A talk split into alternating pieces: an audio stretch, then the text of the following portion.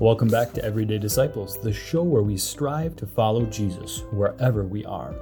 I'm Adam, one of the producers and editors of this podcast, and I am grateful for you choosing to spend your time and attention here. In today's episode, we study and reflect the ancient discipline of fasting. We'll begin with a roundtable discussion of the practice and heart of the practice of fasting with Aiden, Pastor Matt, and CJ.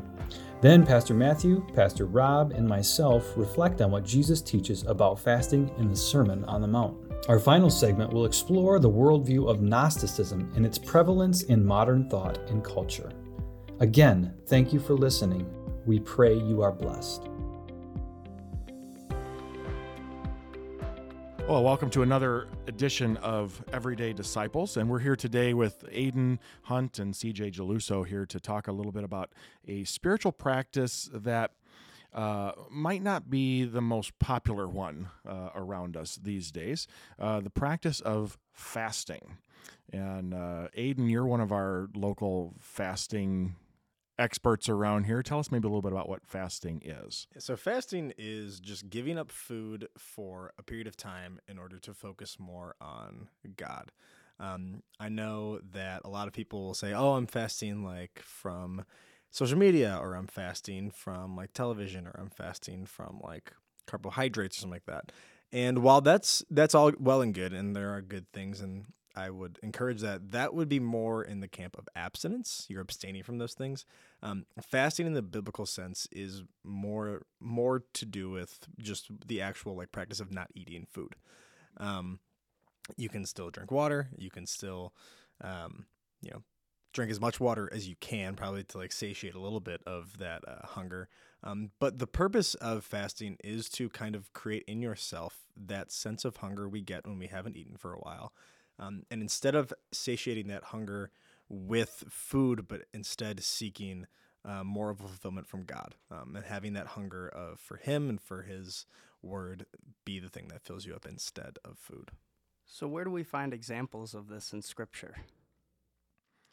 Well, I think it's interesting that the only place in in ancient Israel's practice where uh, um, where fasting was prescribed is for the Day of Atonement. It's the only time that it comes up in the Pentateuch uh, is th- that was prescribed by the Old Testament law to fast um, for that day uh, because of the significance, the importance of that day in ancient Israel's life. Now, later on in the Old Testament, then fasting pops up, um, kind of prescribed by the kings, by the priests, by the prophets, um, in association with. Uh, kind of trials that Israel was going through at the time. So we're gonna we're coming up against an enemy here. We're going to fast and we're going to pray. Um, David, when he uh, was caught in adultery and his child's life, you know, was in danger, uh, he fasted and prayed during that time. Um, so we see kind of some of that stuff going on in the Old Testament. Um, and then it pops up again in the New Testament. It, well, I should say it it did kind of grow between the testaments in that time uh, after the Old Testament, before the New Testament, when there was sort of this Jewish uh, ascetic movement, where it was you had all these like uh, monks who would kind of go into isolation, really deprive themselves of everything, um, including food, and it really kind of grew there. And uh, in the New Testament, we see fasting pop up a little bit, but we see it kind of in a little different way. So, like, there's an episode with Jesus and his disciples where the Pharisees come and they want to know, well, how come Jesus and his disciples, or Jesus's disciples, aren't fasting? Everybody else is. Uh, why aren't the disciples fasting? And and Jesus, um, let me find it here. He uh, he doesn't he doesn't respond to them kind of the way that you would expect him to respond. Um, so it seems like, from what you're saying, a lot in the Old Testament, fasting was more um, drawing near to God when they needed guidance or out of a sense of uncleanliness. It was it was usually associated with some sort of repentance, uh, some sort of penitence uh, in the hearts and the lives of the people as they uh, practiced fasting. I think it's important to remember the the purpose of fasting like Matthew pointed out, for the Old Testament and just the the context of, you know, the ancient Israelites, you know, they did it as a as an act of repentance or penitence, and that's kind of how, how that's how it was supposed to be treated. But then when we see in, in the in the Gospels when Jesus is on the scene, and the Pharisees are very quick to to point out to Jesus and disciples, yeah, why aren't you? It's become like a legalistic thing. People are fasting for the sake of either appearance or because it it's kind of lost its meaning, but it still has its place. And I think what Jesus does is kind of refocus and recenter what is the purpose of fasting. The best place we see him do that is really when he's in the wilderness after his baptism Jesus is in the wilderness for 40 days fasting and being tempted by the devil. And it's it's in that space of you know hunger and of um, you know starvation that Jesus is then put at his most vulnerable space and is being tempted by the devil and yet he still rejects every single advance Satan tries to make on him. Um, and we wouldn't really think of it that way. We'd think of fasting, and when you're at your most hungry, you know, hang- hangry is a very real uh, thing we, I think we feel nowadays. Like if you haven't eaten in a little bit, you're a little more on edge, you're a little more like irritable. And Jesus has eaten him for 40 days, and yet his focus is so clearly set on God that there there is no chance he's going to be tempted by anything that Satan tries to to give to him. And so while we think fasting could maybe put us in a place of vulnerability, really I think fasting is a way to seek that strength from God and to really focus more on his power and his strength than your own. And you're really relying on him and you're praying in your fasting not just with your with your head and with your mind but with your body like with your stomach. It really is an entirely bodily uh, prayer that we do do with you know rejecting the, the thing that we find is a, a very basic need for human beings. We need food to survive.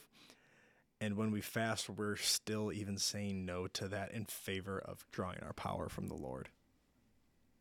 And even fasting looks different today um, because just even 50 70 years ago people would prepare meals all day long um, and now we can just run through a drive-through. So it's just so much easier um, to get food nowadays. So I feel like in the past you'd have to be so much more intentional about fasting. You couldn't just, oops, uh, I went through a drive-through when I should have been fasting, or oops, I uh, grabbed a granola bar. I know that it's just so much easier to get that food and and uh, I almost think that I don't think that it takes more discipline, but it's it's different.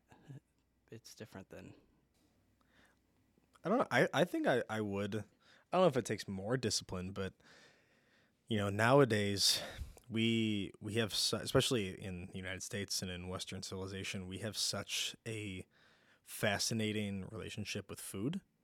Um, you know, being a foodie is the, you know a very cool thing to be like you try these cool restaurants and you eat at all these nice places or you eating these like divey like hole in the bo- hole in the wall places um, because the food there's so good and like I, and like all for you know reveling and enjoying God's creation and the things that people have made with you know God's provisions and I'm I mean I love a good meal I'm all for feasting I think there's a really important part of life is enjoying creation, and, and food's a good way to do that.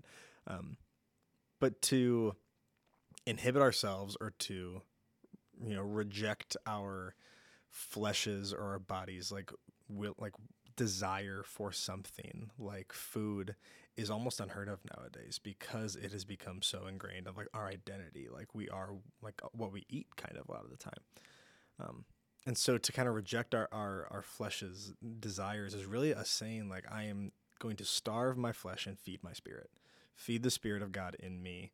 Um, and if you look, the temptation in the garden and Jesus' temptation in the wilderness both had to do with food. I don't know if that's random, but I don't think it is. I think that food is something that yeah, human beings like like I said, we need it. Like it's a very integral part of our life. But what fasting does is still says to ourselves and to everybody around us like this is a basic human need i'm still putting it below my need for god in some ways, you know, fasting it, it's one of those complicated things because it uh, it is that picture of uh, denying ourselves. You know, Jesus talks about taking up your cross. The life of a Christian is a life of um, what's the word that I want to use there? Um, shoot. Well, it, no, it's not a life of asceticism. I think that's an extreme, and that's too far. Um, the, the life of a Christian doesn't need to be one of we we have to you know live that monkish life where we you know don't have any contact with the outside world we you know beat ourselves up basically punish ourselves which is what asceticism is really getting after um, but the the life of a christian is a life of uh, to an extent denying ourselves uh, in in order to better follow jesus that doesn't mean we have to give up everything. Um, and it doesn't mean that just simply by fasting, we automatically are better at following Jesus for that. Um, it, it is the, the prac- fasting from a, a scriptural perspective is giving up food so that we can replace it with something else like spending more time in prayer, spending more time in God's word. Giving up food just for the sake of giving up food is not necessarily a spiritual practice. Okay, now I want to jump back to what I had said earlier, which now I can't remember how I got into it. so you may have to you may have to edit some of this stuff around, and if we got if if in the meantime we got to come back and like re-record a phrase to make this work, I, we can do that. So I was talking about um, the episode with Jesus and his disciples where the Pharisees come and you know John's disciples are fasting, but your disciples don't fast. Why? Uh, and there's you know kind of putting them at odds to one another there. And I think Jesus kind of in his response, he kind of opens the door. I think for either uh, expression to be appropriate, depending on the needs of the heart there. Uh, it's both of them are justifiable in their different aims and so he says like the disciples are here with me it's it's as if the the the wedding party is around the bridegroom at the day of the wedding. We're not fasting during that time. We're celebrating. This is i'm here. This is a time for celebration. Um, you know john's disciples are fasting because they're kind of aiming towards uh, this this repair of the old order of judaism that is fallen apart. And so both of them have a purpose, both of them have an aim, and Jesus doesn't necessarily say one's better than the other. He just says, this is where it is.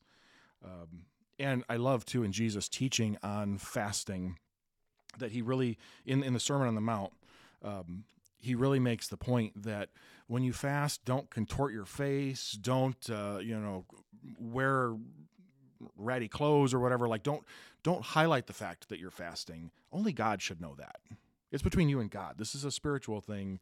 So that's kind of the attitude we have as Christians towards this spiritual practice. Even along the lines, he kind of said, "Go the extra mile and put oil on your face so Yeah. you don't look like you're Right. fasting. You Yep. want to look better. look than- look like you're, you know, having a great day, you're not hungry at all, and only God needs to know that. I think we see another interesting kind of call to fasting in either Matthew 17 or in Mark 9. Right after the transfiguration, Jesus and his three of his disciples come down from the mountain.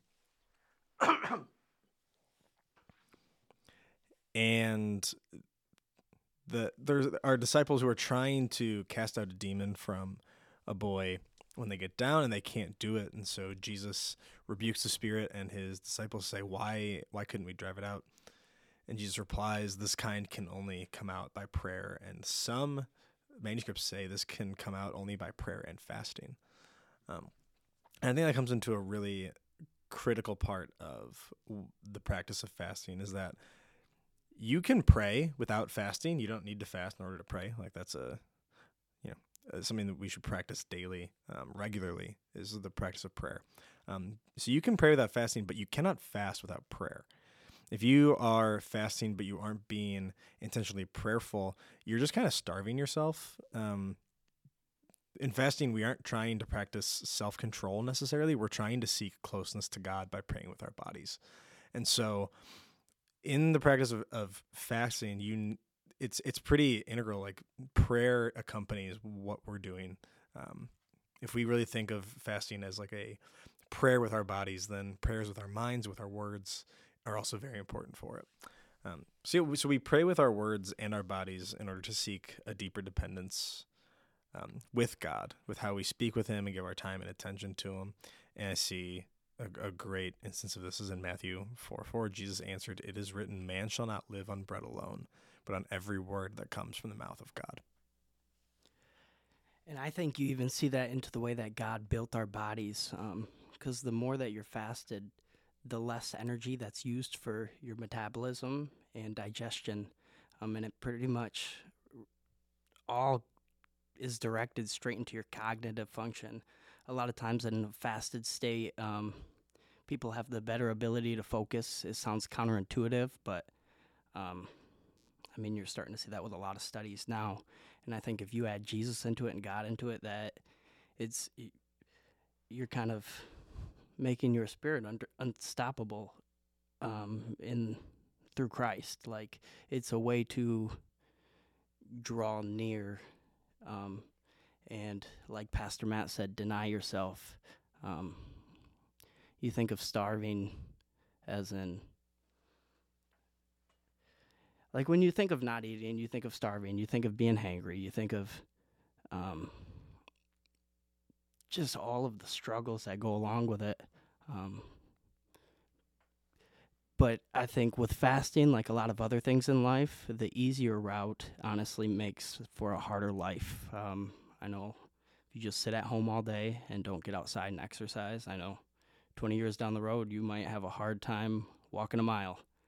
Um, and I think fasting kind of really by by being able to harness the tool of fasting, which God gave us, allows you to really deepen your relationship with Him in ways that you can't really put into words.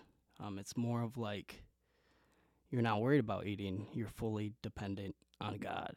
You're not necessarily even worried about drink at that point, you're fully dependent on God. And I think one more reason we have um, for fasting is to stand in solidarity with the poor and with the hungry. Um, even in our own city of Grand Rapids, we have a large population of people experiencing houselessness, and it's not just downtown, but we even have neighbors who aren't always sure, you know, where their next meal is going to come from or when, and when it's going to be.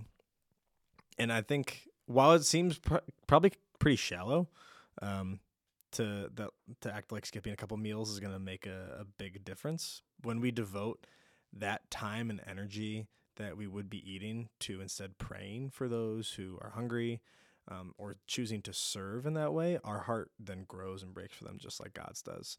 Um, and that leads us to, to love and to serve and devote our lives to loving them instead. I think the last part of what you just said there is, is probably the, the biggest, most important piece is fasting in and of itself is fine. Uh, it's the it's the actions we do while we're fasting that make it significant for the life of a Christian.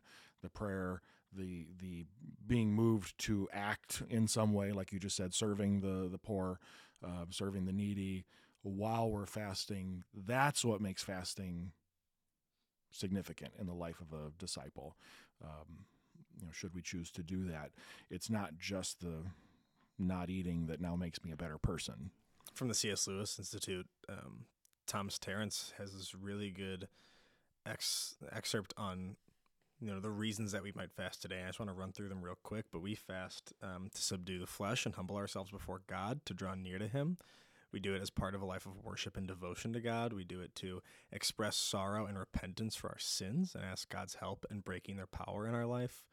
We do it to for power to resist demonic temptation and attack, for the Holy Spirit's vision, guidance, and empowerment in ministry to seek deliverance for the oppressed, for the revival of God's church, for protection of the nation in times of great difficulty or danger, and for national repentance and mercy when God's judgment of sin is at hand. There are that's a big laundry list of reasons why we can fast and what we can devote our time and our prayer and attention to while fasting. Are all of those great reasons I think that uh, you know when we are driven or inspired to fast, these are the things that we can be mindful of and praying for and really seeking God's wisdom and discernment on.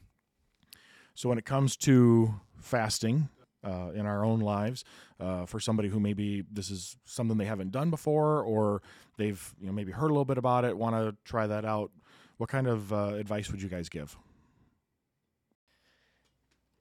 I would say don't necessarily jump into a three day fast right away.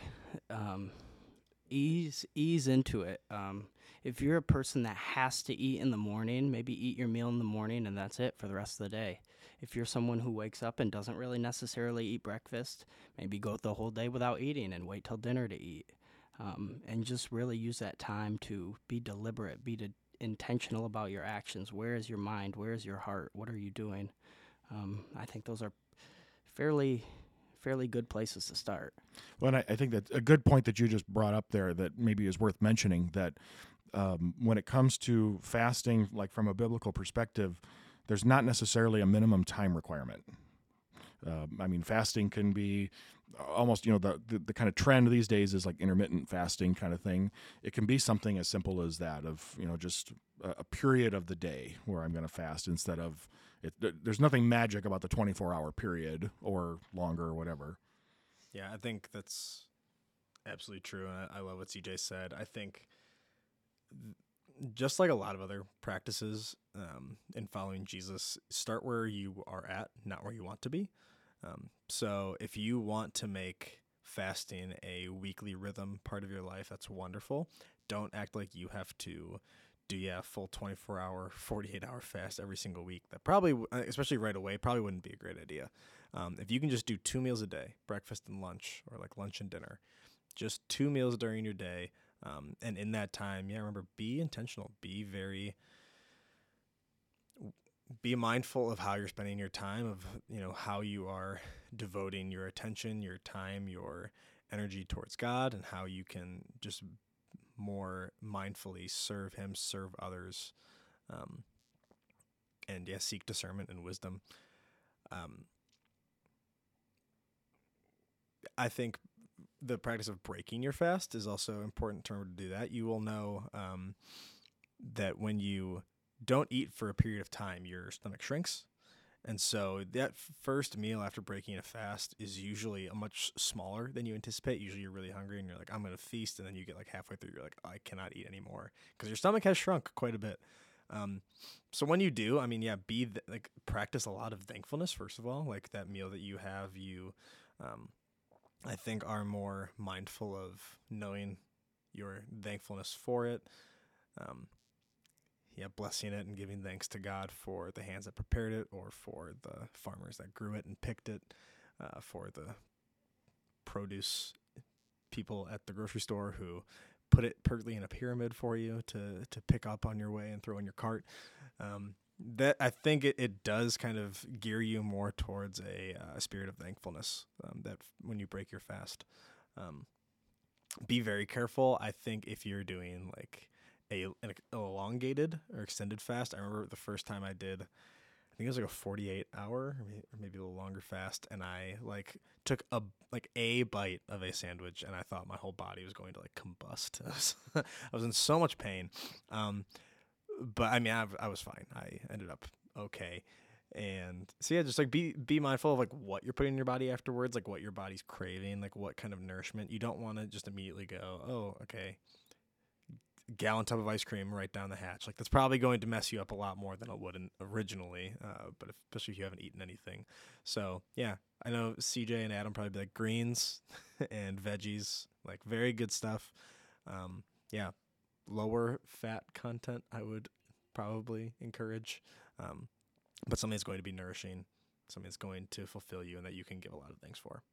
Well, good suggestions, guys. Uh, good good discussion on a topic that might not be familiar to lots of people out there today. Um, so certainly want to encourage you if you're looking for a way to uh, you know grow in your your spiritual walk with Jesus. This uh, this might be something to check out for you.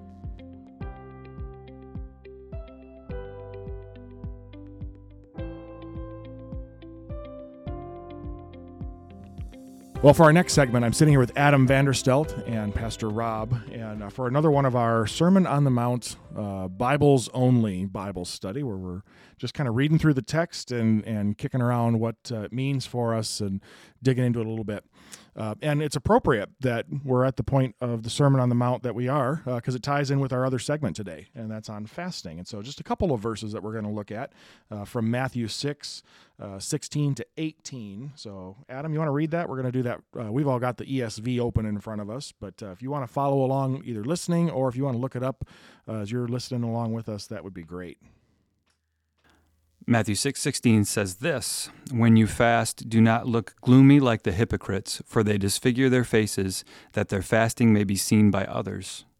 Truly I say to you, they have received their reward.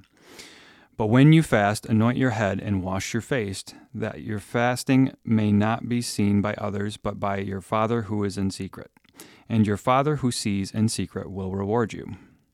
So, uh, you know, we talked a little bit in the other segment about the practice of fasting, but just uh, kind of looking at Jesus' words here about fasting and his teaching on the Sermon on the Mount, uh, maybe what, what stands out to you guys right off the bat? Well, again, I think, again, we want to keep it in the context, and he's talking about the three, what, acts of piety of that day almsgiving, prayer, and, and fasting, and not doing them for a show or not letting them become only a show to other people. So that's the condemnation. And I, I what fast, uh, fascinated me is, you know, when you fast, obviously Jesus assumes you are fasting, so it's not. Uh, it, it is a practice, and I know it's fa- fallen out of what cultural favor, but uh, I think you're going to be talking about how to encourage fasting, right? And the benefits of it. It's interesting. I think, again, in the context, it's it's um this is a character a Christian character building thing, and the the way that it develops character is not um, the thing that you're doing, but how you do the thing. Um, and so there's a lot of lot of instruction on um, not necessarily how specifically to to fast, but um, the way in which you um, present yourself. While you do it, the heart behind it, yeah. While you're doing it, yeah. Yeah. What's the what's the motivation behind it? Mhm. I, I appreciate, and I, I, we brought this up in the other uh, segment already, but just that if you're following what Jesus says here, if you are fasting, nobody should know. Right? It's not a. This isn't for public show. This is a you and God thing. Um, like, like you know, not every aspect. I, American Christianity likes to very much lean into the. It's just me and God. My faith is a very private thing. Um, that's not entirely what Jesus is driving at here, but certainly some of those practices are a not a not a show. It's not about us, um, but it is our relationship with God um, apart from that big demonstration. And it's it's just so how twisted human nature is that we can twist any even righteous acts, as Jesus says in uh, six one.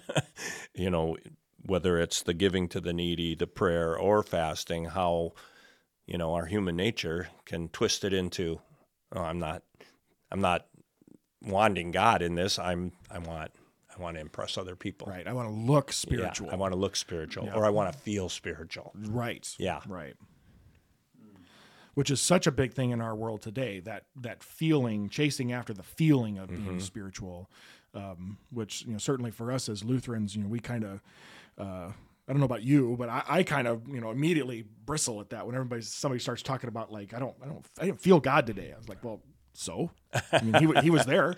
Um, it's not about our feelings. It's Right. a, it's about the the objective truth Yeah. that we have in God's word and uh, His voice speaking to us. And- Which doesn't negate the feeling, but No, it no, and- puts and- it in its proper spot. right, and when when we do experience that that very you know spiritual fulfilling feeling in our faith, that's a great thing. Um, we just don't want to chase the feeling. Yeah, and you know the the looking gloomy. I I wonder what the uh, what the practice was that Jesus was specifically speaking to here. I mean, there must have been some uh, practice that the Pharisees had developed to say, "Oh, now we're now we're fasting," so everybody know, "Hey, I'm I'm the fasting one today, or uh, this season, or whatever they were doing."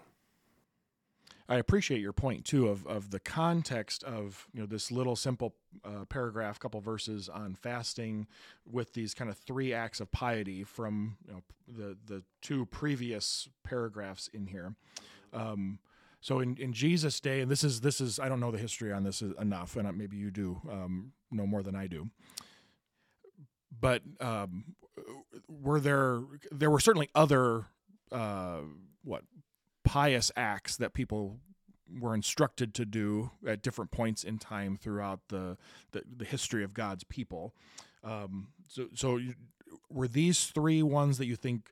What, what is Jesus saying by addressing these three? Maybe that's what I'm getting at. I think is, these is were he, the three. Is he saying three are, biggies? Are these the yeah? These the three big ones? Are these the three that we're getting wrong right now, and we need to like correct them back onto the right track? What What do you think was the situation that Jesus was trying to? I've here? always understood it, and I don't know why that these were the three biggies. That these were, if you were really a, a disciple, uh, a follower of Jesus, you gave to the poor, you prayed, and you um, you fasted. But what I what I don't know of an Old Testament command to fast. Is in, there one? In the other I mean, it's, segment, there's very many. Yeah, in the other segment we brought examples up, of it, and now I don't have the reference in front of me to to rattle it right off. But um, there, the only place that it's commanded in the Old Testament is in association with the Day of Atonement. That there was a fast in preparation for that day, and you must fast.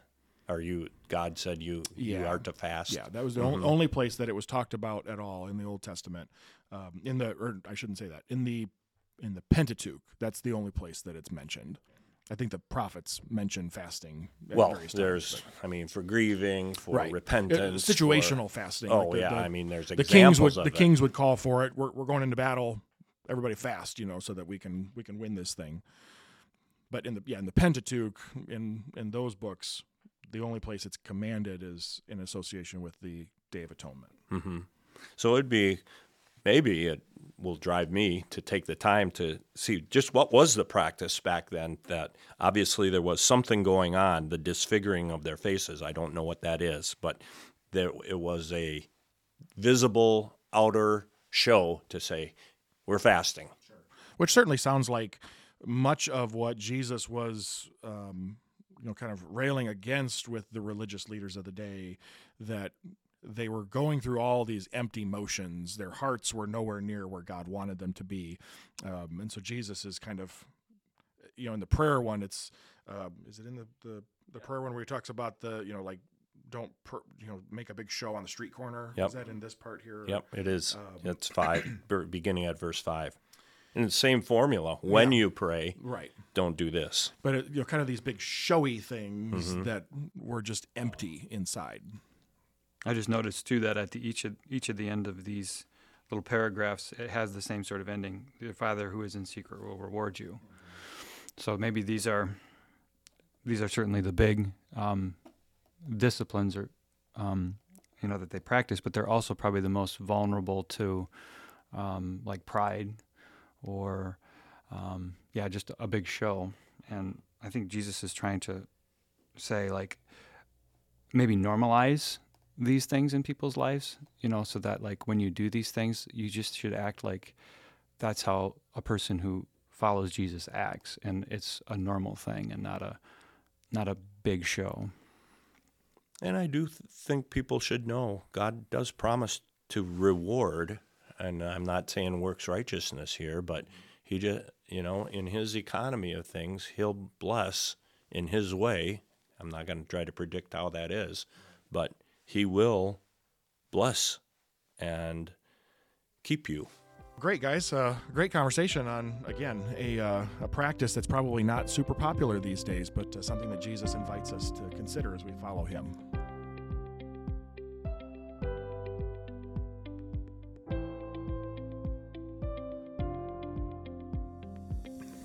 Well, welcome back to another segment of Everyday Disciples. I'm joined today with Aiden Hunt and Adam Vanderstelt here uh, to talk about a topic that is probably the farthest thing from most people's minds, but is really, I think, part of our our lives in more ways than we realize. And that's uh, the, the idea of Gnosticism, uh, which is probably a word that not a whole lot of people are familiar with. Maybe if you. Um, if you're big fans of like the Da Vinci Code a few years back, you might be a little bit familiar with that term uh, when it got thrown around. But Gnosticism, in, in kind of a nutshell, is a was a religion that kind of came up alongside of Christianity that uh, adopted some ideas from Christianity, kind of got intermingled with Christianity a little bit uh, back in kind of the first, second centuries, um, and it it really has some had some lasting influence that most people don't think about. I know Adam, you said you had kind of done a little bit of a deep dive into kind of that history of just what Gnosticism was. You want to maybe share a little bit of that with us? I can.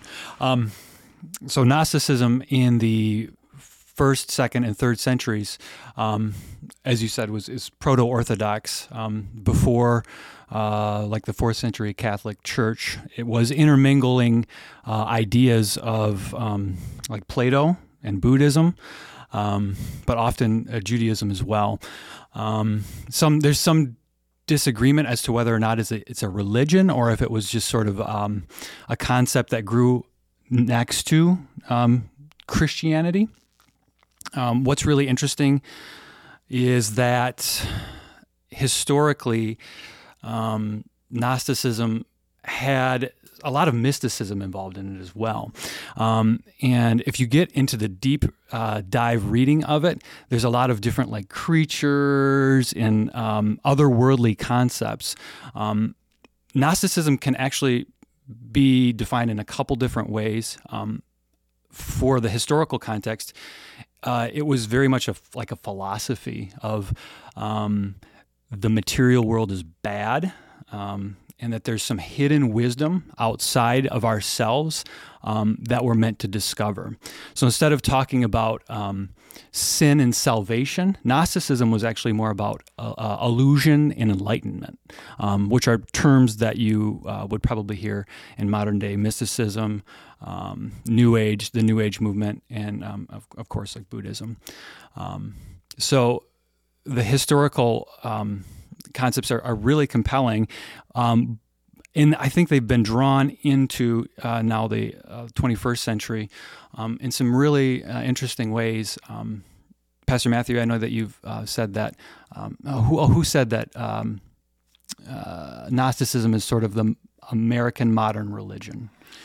Yeah, there's a there's an author um, Harold Bloom who wrote a book a, a, number of years back, back in the '90s, called "The American Religion," and he argues that Gnosticism is really the American religion, and even that that Gnosticism has impacted every religion that has ever come to America, which I thought was a, a pretty bold statement that he makes there.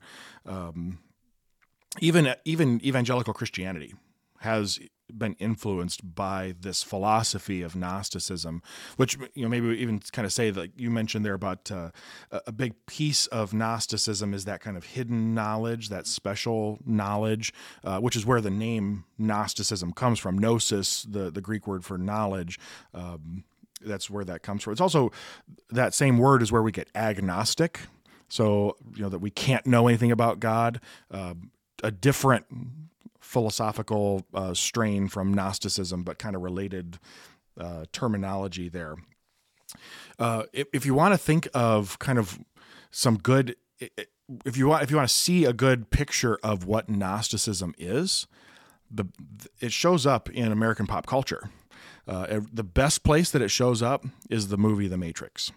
If you've ever seen that movie, it is it really is. I mean, like seriously, a perfect picture of Gnosticism because if you think about that movie, you have this uh, human beings being enslaved by beings who are not from this place, who have created this world that's really an illusion. So, this physical world that is a prison for the humans who are in that world, um, they don't know that it's a prison except there's a few who have that special knowledge who know that this is and then you have neo who is the one who has that like ultimate special knowledge that he can transcend that prison that he's in and escape that um, he's the the the one who achieves enlightenment, which is kind of also one of those tenets of uh, Gnosticism. There, another great movie that also is Gnostic, The Truman Show.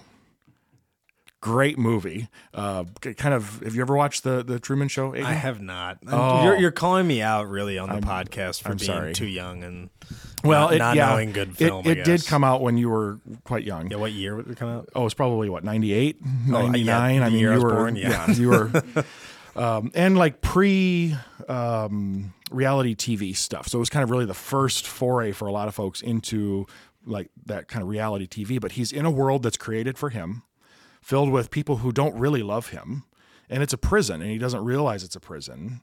And then as he as he starts to kind of pick up on that knowledge when the when the uh, stage lights you know fall from the sky and he's like you know this his world starts falling apart he gets that wisdom and he he finally escapes that world uh, another one groundhog day Groundhog Day is a Gnostic movie because it's repeat, repeat, repeat, repeat. It's it's you're stuck in this world that is that uh, you know has been kind of created around him, and until he achieves that enlightenment, uh, he's trapped there.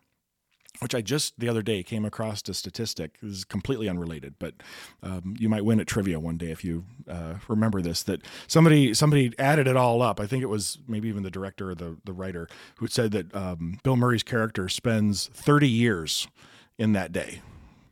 Three decades trapped in Groundhog Day. So, and, and until he achieves that enlightenment and can escape that existence there, uh, even the movie like uh, Pocahontas, it's kind of a Gnostic movie. When you think about the way that she describes, um, you know, it, the uh, every tree, every rock, everything around you is really a creature. It, it looks like a tree, but it has a spirit.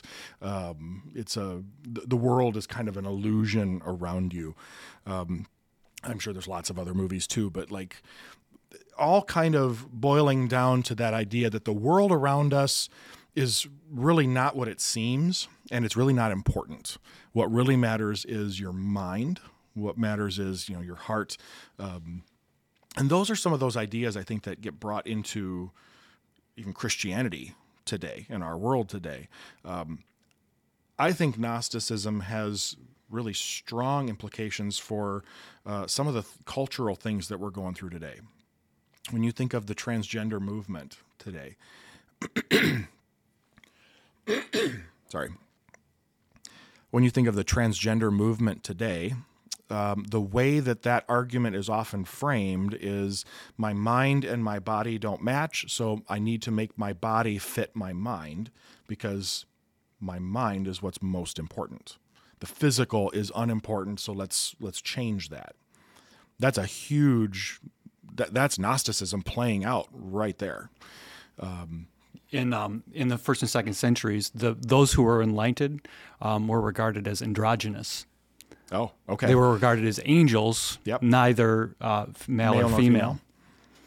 So, yeah, centuries later, I think that there's the connection there. yeah, it's playing out again right before our eyes today.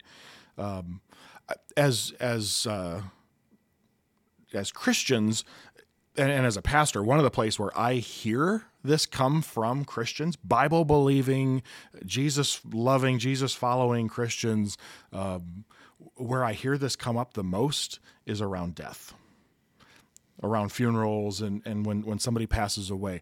When when somebody dies, what what's one of the things you've heard people say at a funeral? Uh, he's free from his his body that tortured Yeah. him, or from yeah, his like sickness. Or, like yeah. now it's better that that grandpa is away from his body because Mm-hmm. the body was just slowing him down. Now, from a Christian perspective, what do we believe about death and the body? we we believe that if, as a human being made in the image of God, you you don't just have a body, you are a body. Um, and it, it, that the Gnosticism rooted in that dualism of the the spiritual is good, material is bad. Therefore, we think our bodies are bad things, are just vessels that hold our good spirits, but the bodies in, in themselves are bad. So who cares what we do to them?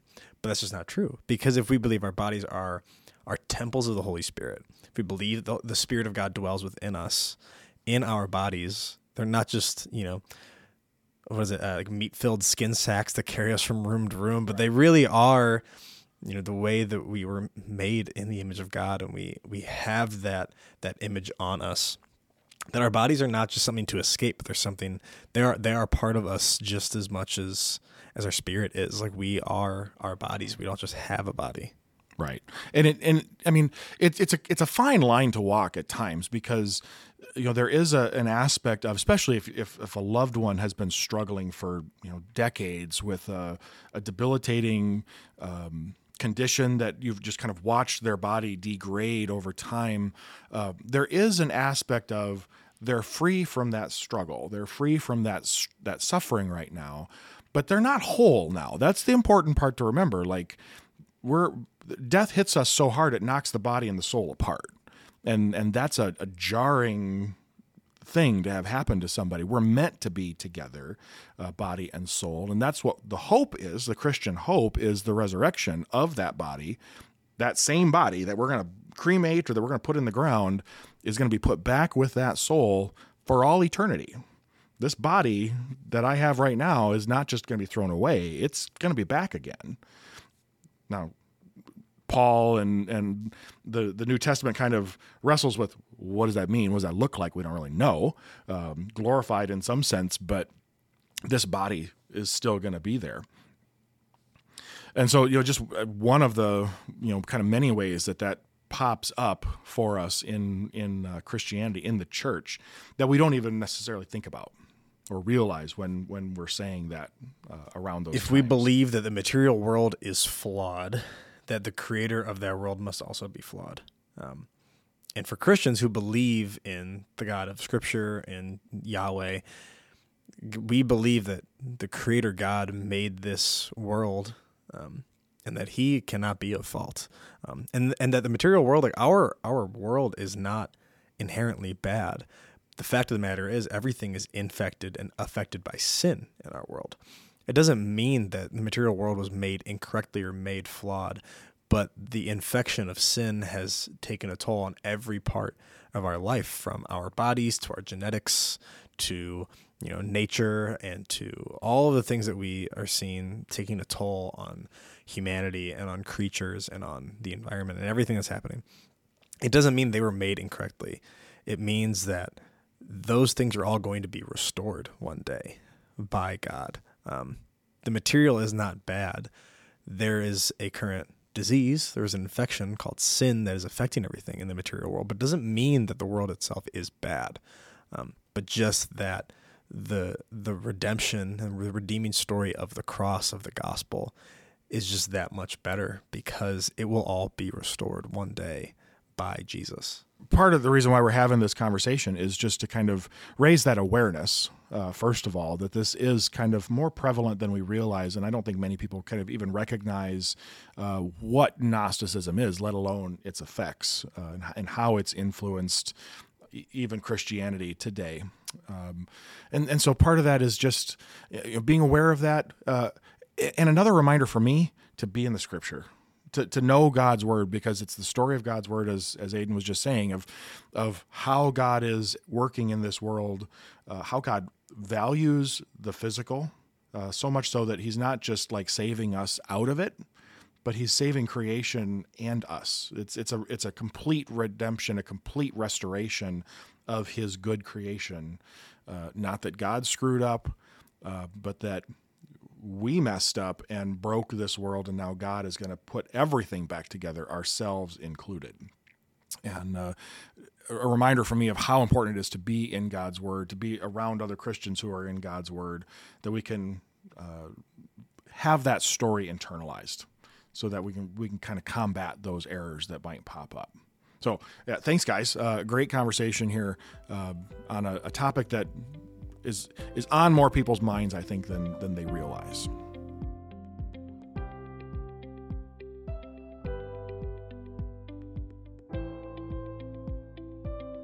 Thanks for listening to Everyday Disciples. Everyday Disciples is part of the online ministry of St. Matthew Lutheran Church in Grand Rapids. We're striving to be followers of Jesus wherever we are, and we hope you'll join us on that journey. If you found this podcast helpful in your spiritual journey, we'd be honored if you would rate us and review us wherever you listen. It helps people find us and get the good news about Jesus out there to the world. If you've got questions or suggestions for things that you'd like to hear about on Everyday Disciples, let us know with an email to media at stmatthewgr.com.